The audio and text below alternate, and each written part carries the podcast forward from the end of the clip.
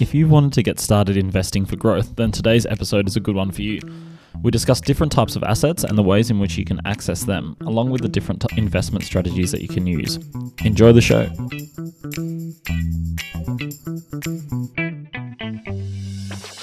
Everything we talk about on today's podcast is general advice only, because we don't know your individual personal situation. Before you act on anything we've spoken about, you should chat to your financial advisor, and if you don't have one, feel free to reach out to us. Now, on to today's show. Hi guys, and welcome back to another episode of the Wealth Collective podcast. Pete Pennicott here, and I'm joined by my co-host, as always, Zach Masters. Hey Pete, how you going? Feeling good. Um, yeah, there's a little bit of worrying news. Market volatility's back. Coronavirus, Coronavirus is yeah. um, sending some shockwaves around. So hopefully some of the very intelligent people at some of these big pharma companies can solve this problem and sort that out. Did you see how quick they built the hospital over there? The I was watching that. There's a bit of a time-lapse footage. Yeah, what are they insane. trying to do? Sort of a giant or two giant hospitals or something? I was saying, um, in can ten days. It, bring them over to do the east-west link or something like that. I don't know if I'd want to be driving my car on something. Concrete wouldn't have even been set yet. Um, so, yeah. yeah, I don't know if I'm super comfortable about that. Um, but in other more positive news, Ash Barty, um, I think by the time we sort of step out of here, we're recording this on a Thursday, um, Ash Barty's hopefully sort of won her next match. Yeah, so she's got the all, all the day games pretty much. It's Australian Open glory. This is, I think, this is the Barty party. It's it's time, and I think sort of Margaret Court Arena should be renamed Ash Barty Party Arena or something. A fair few people that uh, agree with you with that one. Oh, that was an interesting sign put up there by uh, McEnroe and Navratilova. Yeah, very cheeky. So I'm, I'm interested to see what reprimand. reprimand they get. Um, but yeah, we're not here to talk about tennis or viruses. We're here to talk about money and how to help people make a little bit more of it. So let's talk about growth assets. So I was having a chat to someone yesterday evening, and that's sort of what brought up and sparked this topic. So yeah, they've got an existing portfolio, but they want to know how to build it and what piece of the puzzle to add next. Um, so I thought, like, really high level topic about just sort of what are the options for, you know, people allocating or sort of building a growth portfolio. Um, and I think sort of, you know, we've got to start from the starting point. I think we can all agree that having growth assets, if you've got a long-term investment horizon, and like long-term is different for different people, but I don't know, minimum, what, five, five years? Yeah, five yeah. years. Um, you should be allocating some of your portfolio to growth because it makes sense. You want, otherwise it's sort of the value of your your cash that you're saving, if you're not investing in these, is going backwards. Especially, yeah, given the current interest rate environment that we find ourselves in yeah, at the moment. Because what you're earning on an online saver or term deposits, a lot of the time is not keeping pace with the cost of living. Yep. So, um, yeah, like, and in terms of growth assets, we'll focus on the traditional stuff. So I'm not talking about Bitcoin, gold, bullion. Um, what else have we got in there? Wine, art, cars. Um, these sort of things we understand. Marty uh, sneaker collection, so we know th- other things can go up in value, but for the purpose of today's chat, we'll stick it to the uh, the old uh, traditional stuff of shares and property. Perfect. Um, so these two or these types of um, assets can be broadly summarized in two areas, which are direct and indirect. So do you want to run us through what those are? Yeah, at a high level, like direct's pretty straightforward, and it's, for most people, this will be the first, um, I guess, exposure you're going to get to investing a lot of time. So, or the first one you'll pay attention to. So, like for property, you know, you're talking about you're either going to an auction, you're buying it through an estate agent through a private sale, or you're going direct to the vendor to purchase the property off the person that owns it. Uh, and for shares, it's sort of jumping on your online trading account, going Comsec, to your online no broking trade. account, yep. buying the shares on the stock market, or calling up your full service broker and going, hey, can you buy me X Y Z shares and for X price and this much of them? Yep. Um, so pretty straightforward. Um, it's the path that's the quickest a lot of the time, but it does have its drawbacks and limitations because, you know, you can only buy certain parcels of it. There's limits a lot of the time on how much you can buy. Do you have the expertise in that area? So um, for a lot of people, it's not really the most feasible strategy or perhaps the best strategy. Um, and in particular with property, because of the transaction size is so large, building an investment property portfolio is sort of limited to people that have the financial means and resources to be able to do it. And with the average sort of house price north of six hundred thousand dollars in Melbourne, mm. it's very difficult. Whereas I think the benefit of the indirect investments And indirect is really where um, you're going through a managed investment scheme of some description. And these can be, we'll talk about different ways to go into these, but you're going into a managed investment solution. You're pooling your money with other investors. So, you know, you might put your thousand in and someone else has put a million dollars in, someone's got twenty-five thousand. It's all bundled up together and you're handing over the reins and the responsibility to a professional investment manager to make investment decisions and buy and sell those shares or assets on your behalf. Um, the benefit of this is you can get access to a much wider range of uh, investment asset classes that you, you know, you and I might not be able to do individually, but when pulled together, um, all of our resources, we can access those. Um, and also it's a little bit, you know, you can don't have to watch it every day.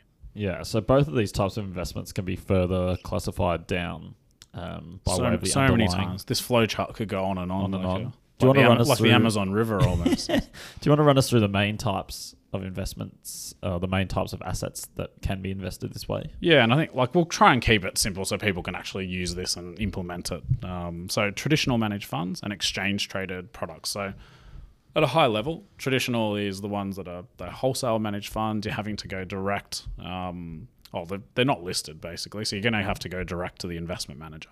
Yep. On the listed side, so the exchange traded, and by virtue of their name, it should be a dead giveaway for how you transact with these. So these are listed on stock exchanges. Um, so either it be the A S X or sort of global stock exchanges.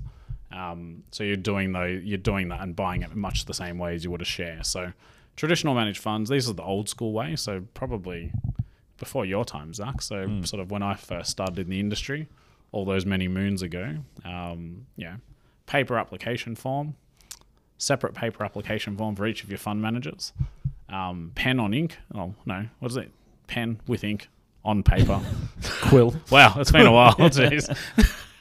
And then you're either going to have to post it off, um, yeah, and sort of just rely on Australia Post to get it there, um, or fax it off. So that, that's how it used to happen back in the day. This is the only way you could get access to all these investment managers, um, and you know. There's a broad range of providers and sometimes you'd need to send off multiple applications to build a portfolio. Then the next wave of um, efficiencies came in where you could go through a, I guess, a, a wrap account or a, a, a managed fund portfolio where it sort of bundled up a select list of managers together. So instead of sending ten applications for ten different funds, you could send one application and have access to all those ten funds that you needed yep. on one thing. But it still was... Uh, the criticism was as expensive, so fees were quite high. Because there's um, an admin fee for for the wrap and things yeah, like that. Yeah, so you're that. paying an admin fee for whoever's consolidating um, all those different investment options for you and doing all the different reporting. And there is work involved with that, so there's value to be had. Um, but also the investment managers, they, they had their fees as well, and they were they've kept coming down, but they're still relatively high compared to what we're experiencing nowadays. So. Um, yeah, so at a high level, the managed traditional managed fund is really pooling your money alongside others. You're buying units, so you're not buying directly the shares in, so like A N Z or C B A or Rio or um, C S L. Mm. You're buying units in a managed trust structure. Um, and when you go to sell, you're selling those units. And the value of those units fluctuates depending on what the underlying investments are. Yep. Um, And it might not be shares. It could even be a series of properties. So there's property trusts, um, might be infrastructure assets. But what you're getting as your uh, return is the unit price fluctuates and distributions are paid out as well. So there's still capital growth, there's still income, but it just happens in a different way than when you own it directly. Um, and it's all bundled up into one, uh, one per managed fund as well. So um, really important, that distinction. Yeah. And then what are the pros and cons of of either or, or is there a, um, is one better than the other, or how do you see this? Uh, within the traditional managed funds, like there's, it's a horses for courses. So there's still a place for wholesale managed funds for the right investor, and generally larger investors will benefit from perhaps going by direct to the manufacturer, so they're sort of bypassing all the third parties, um, and you'll be able to negotiate a fee there. For people that want to be able to move seamlessly between lots of different investments and asset classes, so you might want to have your traditional managed funds alongside exchange traded products alongside shares. Mm. Well, you want might want a wrap account to do that, so you can move your money without every all the time having to hit your, I guess, bank account, fill up different forms, do different applications. It's a lot more seamless, a lot more simple. You get consolidated reporting, but you know, that com- comes at a cost as well. Mm. Um, and I think the biggest growth area um, has been in exchange traded solutions. And the reason for that is most people are familiar with a broking account of some description. Yeah, buying and selling shares on the A S X. Buying and selling shares. The cost of brokerage has come down. So you know, it used to be you know, fifty dollars. And before we touch on this point, what would be the general fees for a wrap? Because I know you touched on that quickly before. Oh, I don't want to throw any wrap providers under the bus. Um, but yeah, it depends on the size of your portfolio. So it's different yep. for um, all sorts of people, but... Yeah, in terms of it should be somewhere around you know, less than one percent of your running cost um, yep. to be doing that. So, um, and the benefit you're getting there is you know, you're getting access to all, a suite of solutions all on one menu. Um, so you want to be making sure you are making the most of that. Consolidated so, tax reporting most of the time. And consolidated tax like reporting, but also like the portfolio management is a real key one of going, yep. well, hey, I, I might want to exit this well, yeah, I might want to exit the banks. You know, I want to get rid of my banking exposure, and I want that to go into infrastructure or alternatives or a property um, exposure. You can do that a lot more quickly, a lot more seamlessly if you do have a, a consolidated um, wrap account. Yeah. So, yeah, I think that's important to know. But again, just make sure you are getting value for it. If you're just going to be investing in one holding, maybe a wrap account might be an um, unnecessary expense. Uh, yeah. So making sure you are getting value for it is really important. So, but yeah, I think exchange traded products are the ones, and traditionally these were like listed investment companies. So think of your like your Argos and your Miltons, um, and these ones were like closed end structures where you sort of the only way they could ever increase the size of the um, listed investment company was to actually do a, a capital raising um, and offer more units in that as well. Whereas then E T Fs came along, and exchange traded funds were, well, for a large or for a long time, just all passive strategies. So they just followed a particular index. Um, and like what we mean by followed a particular index is, for the Australian market, it might have been you buy your A S X index, which will be the A S X two hundred or an All Ordinaries index. Yep.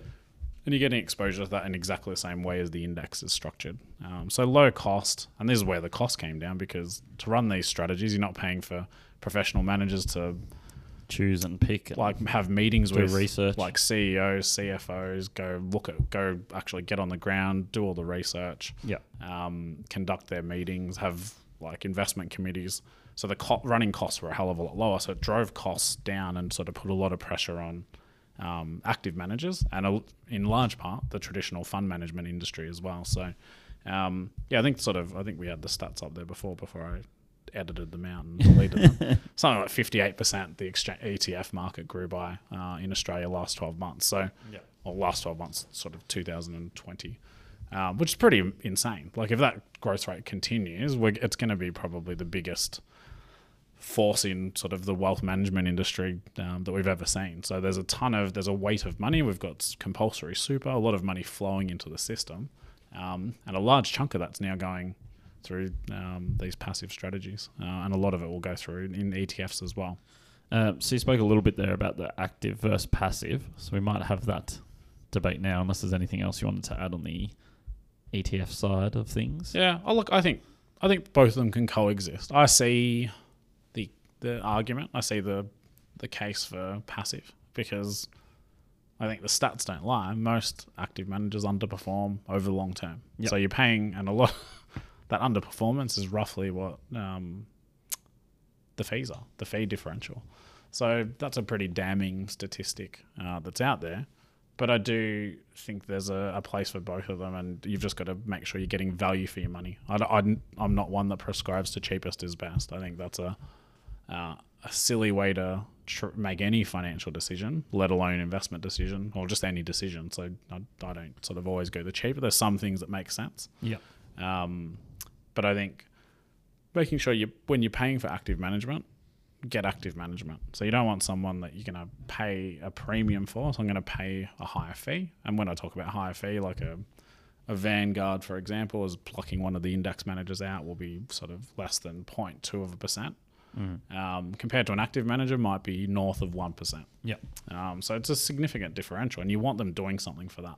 So you want them to not behave like the index that the the index manager's tracking. So you want them to be sort of picking and choosing and managing. Yeah, you want them to be outperforming. So you don't want them to just be doing what the, what the passive manager's yeah. doing.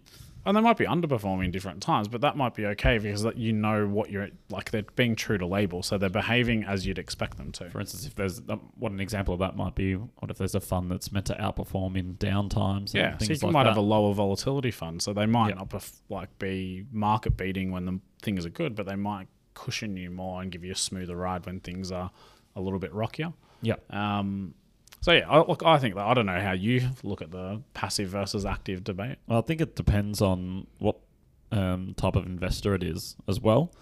Um, so a lot of the things that we're seeing recently too is that a lot of people are coming in with ethical biases in their portfolio and things like that. Where an active, um, a passive portfolio, sorry, um, generally will have a lot of tobacco, coal, um, you know, guns, those types of, yeah, those types of different things that people are not Gambling. necessarily wanting to invest in. So if that's important to you, then a, a passive strategy mightn't work. Um, yeah, but there's also the benefits for if you're just starting out, um, you don't have a lot of money at the start and need to get diversification cheaply, then a passive strategy can be a good way to go about it. It's also good for people that mightn't be overly interested um, mm. in looking at their portfolio every day, but want to just invest in something that's... Um, got the ability to have growth within it, um, and then they could just invest in that and on, on a regular basis. Um, it can be an easier way for people to get started investing. Yeah, absolutely. And uh, like the E S G one, the um, socially aware strat- I think that's a that's going to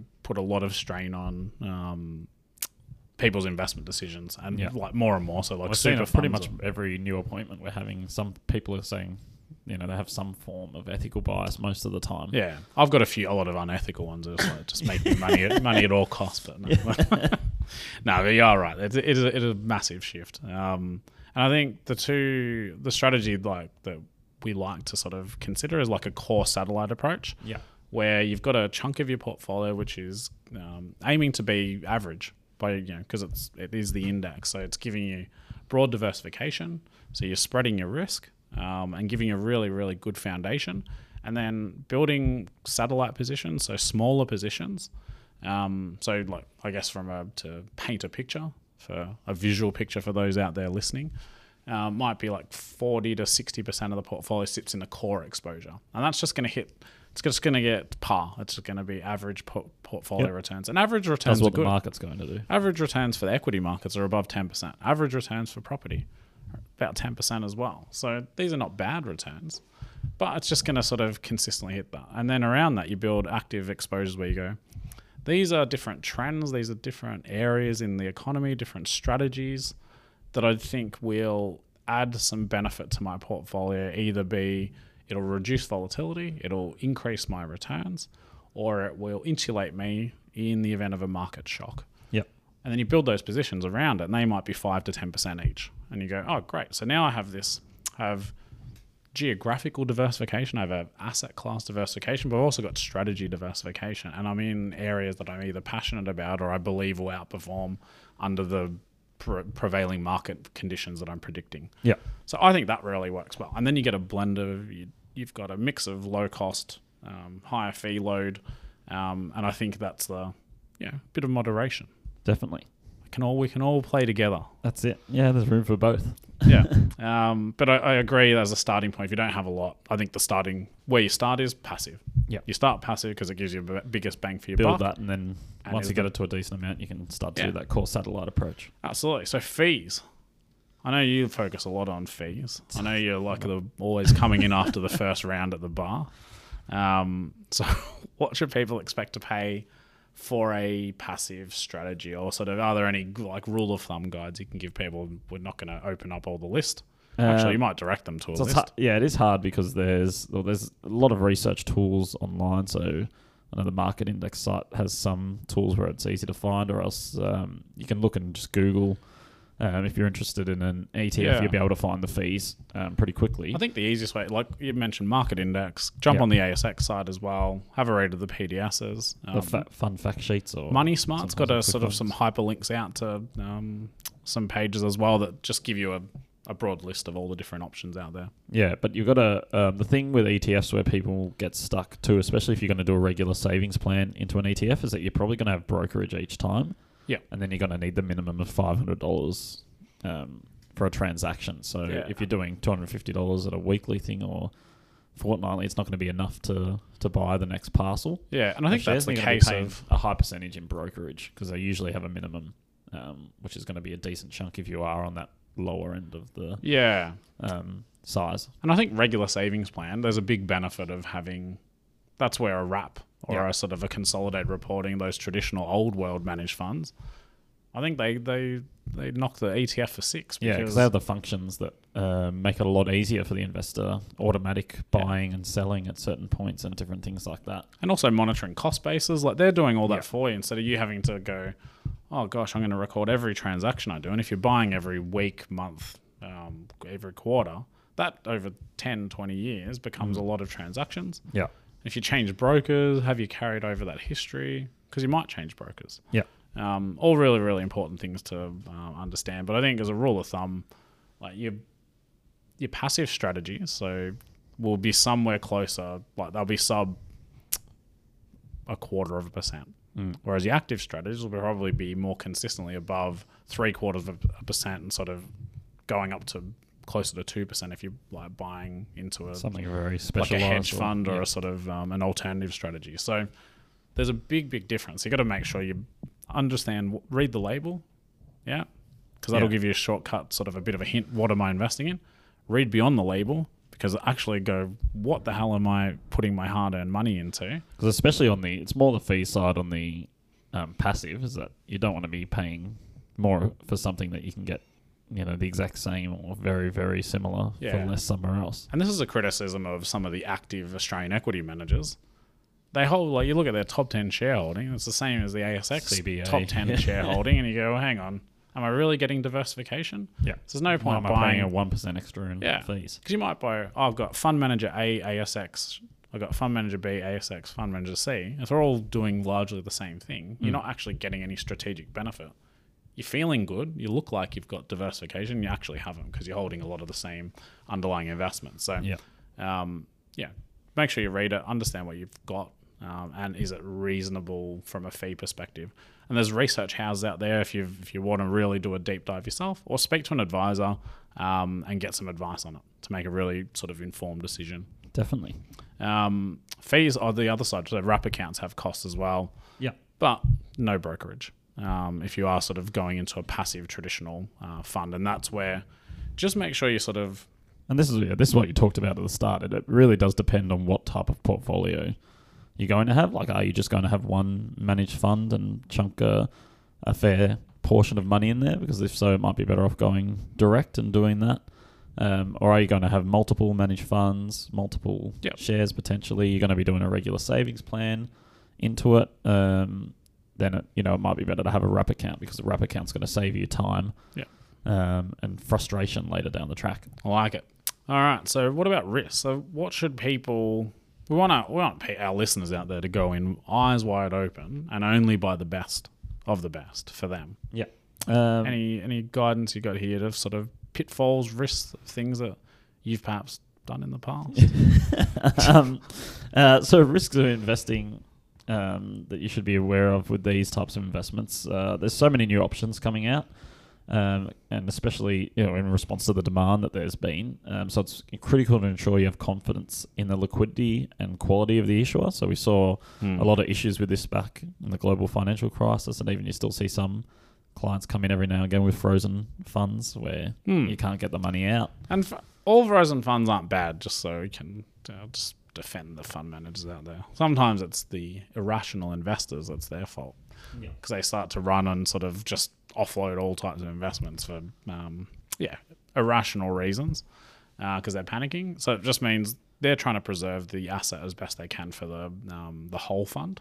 So especially if you're investing in an illiquid asset like a property fund, for example, it's that's more prone to being frozen because mm. yeah you can't just go oh if all the investors want their money you can't sell the property like and click your fingers straight away it's done yeah um so yeah that's that is a good one. You want to know who you're investing in. That's why quality quality quality not cheapest, not cheapest, not cheapest.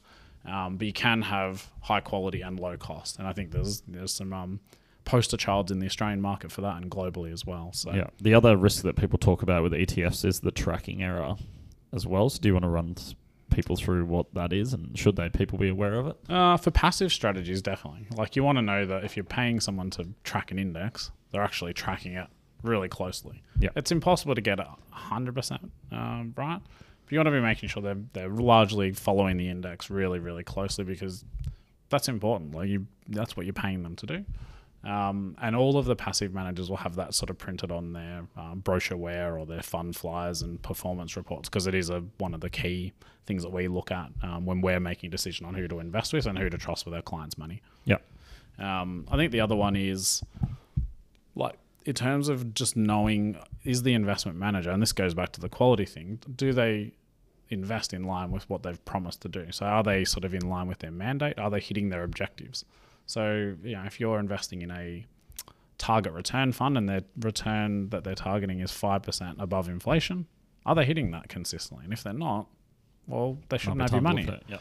Um, or if they're an ethical manager, we'll make sure their ethical charter that, and their screening process aligns with what you want. Um, because that's, a, that's the thing too, with a lot more people heading towards uh, ethical investments. There mm. are some ethical funds that you mightn't necessarily consider ethical yourself. I was looking at one yesterday, and this is like a common bugbear for people now, is the banks. Are they ethical? Yeah. I don't know. I'd like to think so. I do. But I don't know. yeah. um, and that sort of got us sort of scratching our heads a little bit, but they do tick the box. So they're sitting in a lot of those, um, especially passive passive ethical funds. Yeah. They're definitely sitting in there. And I saw there was a gold company in there in one of them yesterday. Yeah, the screening that the ethical companies do is different for mm. the ethical funds, sorry, um, is different for each one too. So that's, you might want to look back at our episode we did about yeah. um, ethical investing, because there are many different screens that they use. Because it might be negative screening, but you might want positive screening. Yeah. Um, and like it might not roll out all mining, because some of the miners, they um, tick a certain level of boxes. Mm. Um, and there's a lot of um, resources out there to actually go, well, okay, how are these markets made up and how do how do these businesses satisfy these different conditions? Because I think it's, you know, if you look at most of the annual reports, it's a big part of it now. So the um, E S G awareness is is higher than it's ever been. Yeah. Um, so yeah, definitely have a look at that. And I think the other thing to be aware of when investing in funds is like how big are they? Um, So especially for active funds, you want to know how big they are relative to the um, addressable market they're investing in. So you don't want, especially with small caps and micro caps, you can't have the fund getting too big, because otherwise they become, they, they move the market and they become yep. the market. And then the ability to outperform becomes impossible mm. because if you're fifty percent of the market you're investing in, anything you do moves the market. Therefore, you may as well invest in a passive manager. So um, that's often a, a case with... Um, yeah, smaller and micro cap sort of managers. Just make sure, and the good ones will close their funds um, once they hit a certain level. Yeah. Um, all right. What about so your portfolio personally, or just maybe your philosophy? So, um, should you only have one type of investment within a fund? Like, would you only ever just go? Would you quarantine and go? This, I just run passive. I only run active. I only have direct. I only have indirect. Like, do you sit on? Do you have a, a, a viewpoint on that? Uh, so I have more than one investment within my portfolio, but it's um, suits my needs, because I'm, you know, I'll be look at this stuff, you know, every day, all day, every day. Yeah. Eat, sleep, breathe it. So it's uh, of interest to me. Um, if it was something where I was just wanting to invest and not think about it, then one one type one investment can work. You know, one passive investment can work. I think, as we said earlier, there's no right or wrong answer to this necessarily. It's all about um, does the the investment suit your needs and goals? Yeah, and, uh, and that's the main thing. Going is it going to help you behave well in terms of in periods of financial stress and market conditions? So yeah. that's what you want. And if it gets you reaches your objectives, that's what the portfolio is for. Um, personally, I think they all play really well together, and you need a bit of everything in a really, really well-constructed portfolio. Yeah. Um, but you need to make considerations, and it's different for everyone. But I think they all can play, and sort of it's like a symphony when it, it works well. Um, geez, that's like I'm just wow. picturing that. It's beautiful. It's like an orchestra. Orchestra. You're up the front as the conductor. Yeah. Just the ma- the maestro up the front, just you know, just making all these investments, just to play in concert. It's beautiful. Um, so I, I that's f- philosophical. I do believe that is the case, but I fully understand that some people just don't want the headache and the hustle of having to do that, and that's why these different strategies exist, because it, um, yeah, it's not what it's horses for courses. Yeah. And then what would be your number one tip um, for people looking to construct a portfolio from scratch before we wrap up today's episode? I would say start with the end in mind. So understand what is the end objective for this portfolio in terms of size, in terms of what it's going to deliver. Is it going to be drip feeding a passive income? Is it going to be sold down in one chunk? Um, Because that, I think, is going to change the way you construct it from the start. You might choose to go to a wrap account where it might make well, you just might choose to run and have start. different underlying investments. So mm. I think too often we kick off with just going, oh, this is, this is easy, I'm going to do this. Or someone told me this, I'm going to buy the, this. And then you go, oh, you have to unravel it. Um, and then you run into more problems because you've gone through several sets of transactions to get to where you should have been in the first place. Yeah. So I think if you can sort of go, what is the end objective? How big is my portfolio going to be? What are my transactions that are, are going to be along the journey, roughly? And I know it's not a perfect science. Um, like, am I going to sell it in one hit? Is, am I going to drip feed it out? How many investments would I ideally like to have? What sort of things? Mm. There you go. That, if you can think about those things and understand, you probably will change your mind over the, the journey, but if you can more or less get a, a rough idea, that's how you get the foundations right when you kick it off. Yep. What about Good you one. Have I stolen your thunder? Or? Yeah, that was pretty similar to what oh God. Give us something, come on, uh, there must be some tip. Well, the number one tip would be just to get started. So don't um, put off things because you're thinking about, oh, I might um, want to you know I might want to ten different managed funds, but I don't necessarily have the money. Just yeah. get started in that um, potentially that passive style of investment at the start, and then build your way up towards to getting to what that ultimate goal might be. Yeah, that's a really a good core one. Satellite one. Too often people hold off until they got what they think is enough money. Just yeah, because yeah, you might be cracking. Sitting there going, "I want to have an active portfolio," but you might not necessarily have the funds to do it. Just get started in a, a passive style, and then work your way to that. Yeah, is there a, a ideal time for people to start? Like yesterday. Yesterday. So Wednesday uh, or perhaps tomorrow, tomorrow, maybe Friday. Today, yes. All right. No worries. Well, we might wrap it up there. Hopefully you've got something out of that. Um, you know, growth assets are exciting. They're important. Um, they're a key part of any portfolio. So we hope you've sort of got a better understanding for how to get cracking and sort of maybe some considerations for how to construct your portfolio. Mm-hmm. Look, if you're not sure, feel free to reach out to us, hit us up on any of our socials or send us an email. Um, and we'll look forward to seeing you next week. I don't know what we're talking about, but I'm sure it'll be fantastic. And thanks for tuning in. Cheers.